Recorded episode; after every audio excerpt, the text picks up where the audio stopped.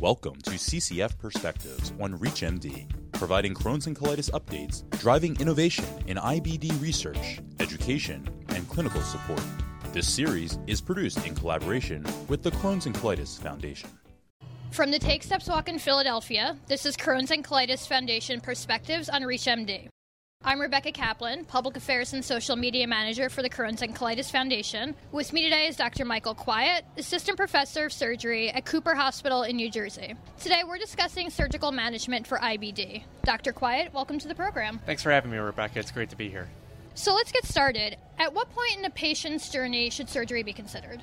That's a great question. And, you know, the decision to make surgery is always a, a big decision for anyone with Crohn's disease or ulcerative colitis. And ultimately, it's going to be made based on the recommendations of their gastroenterologist, the patient, and the colorectal surgeon. And I would actually recommend patients to meet a colorectal surgeon early in their disease journey because when you do decide to undergo surgery, that's a big step and takes quite a bit of trust. And it's good to meet someone early in the process, at least to become educated on what surgery entails and what sort of surgery you're talking about. So, at the very least, I would recommend anytime you're changing medications for your disease, it's worth having a conversation with a surgeon. Great, and I know Crohn's disease differs from ulcerative colitis in a lot of ways, especially when it comes to surgery. Can you talk a little bit about what the differences are between the two? Yes, we know with ulcerative colitis that by removing the colon and rectum, that can cure the disease and that it will not recur. That's not the case with Crohn's disease. With Crohn's disease, we know that it involves the GI tract from the mouth all the way down to the anus. So anytime we do surgery, there's a chance that it's going to come back and the patient might need more surgery in the future. So for ulcerative colitis, we can treat the Crohn's disease by removing the entire colon and rectum. Whereas with uh, Crohn's disease, we would just remove disease portions of bowel because we know that in the future it may come back elsewhere.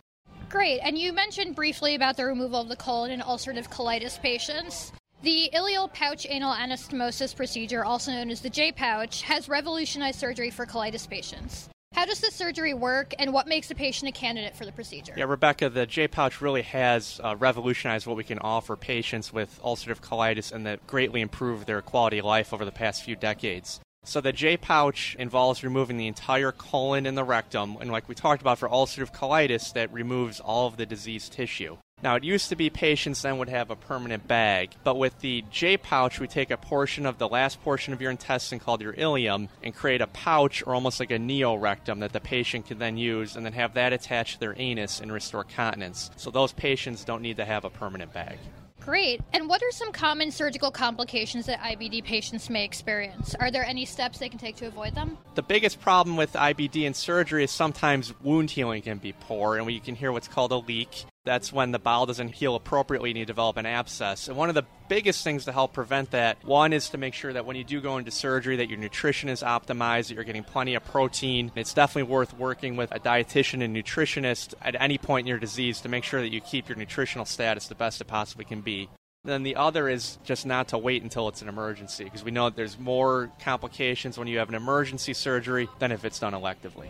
Great. Well, my thanks to our guest, Dr. Michael Kwiatt, for joining me today to talk about surgical management in IBD. Dr. Kwiatt, it was great having you on the program. Thanks for having me, Rebecca. I'm Rebecca Kaplan. To access this episode and others from the Crohn's and Colitis Foundation perspectives, visit reachmd.com to be part of the knowledge. Thanks for listening. You've been listening to Crohn's and Colitis Foundation Perspectives on ReachMD, produced in collaboration with the Crohn's and Colitis Foundation.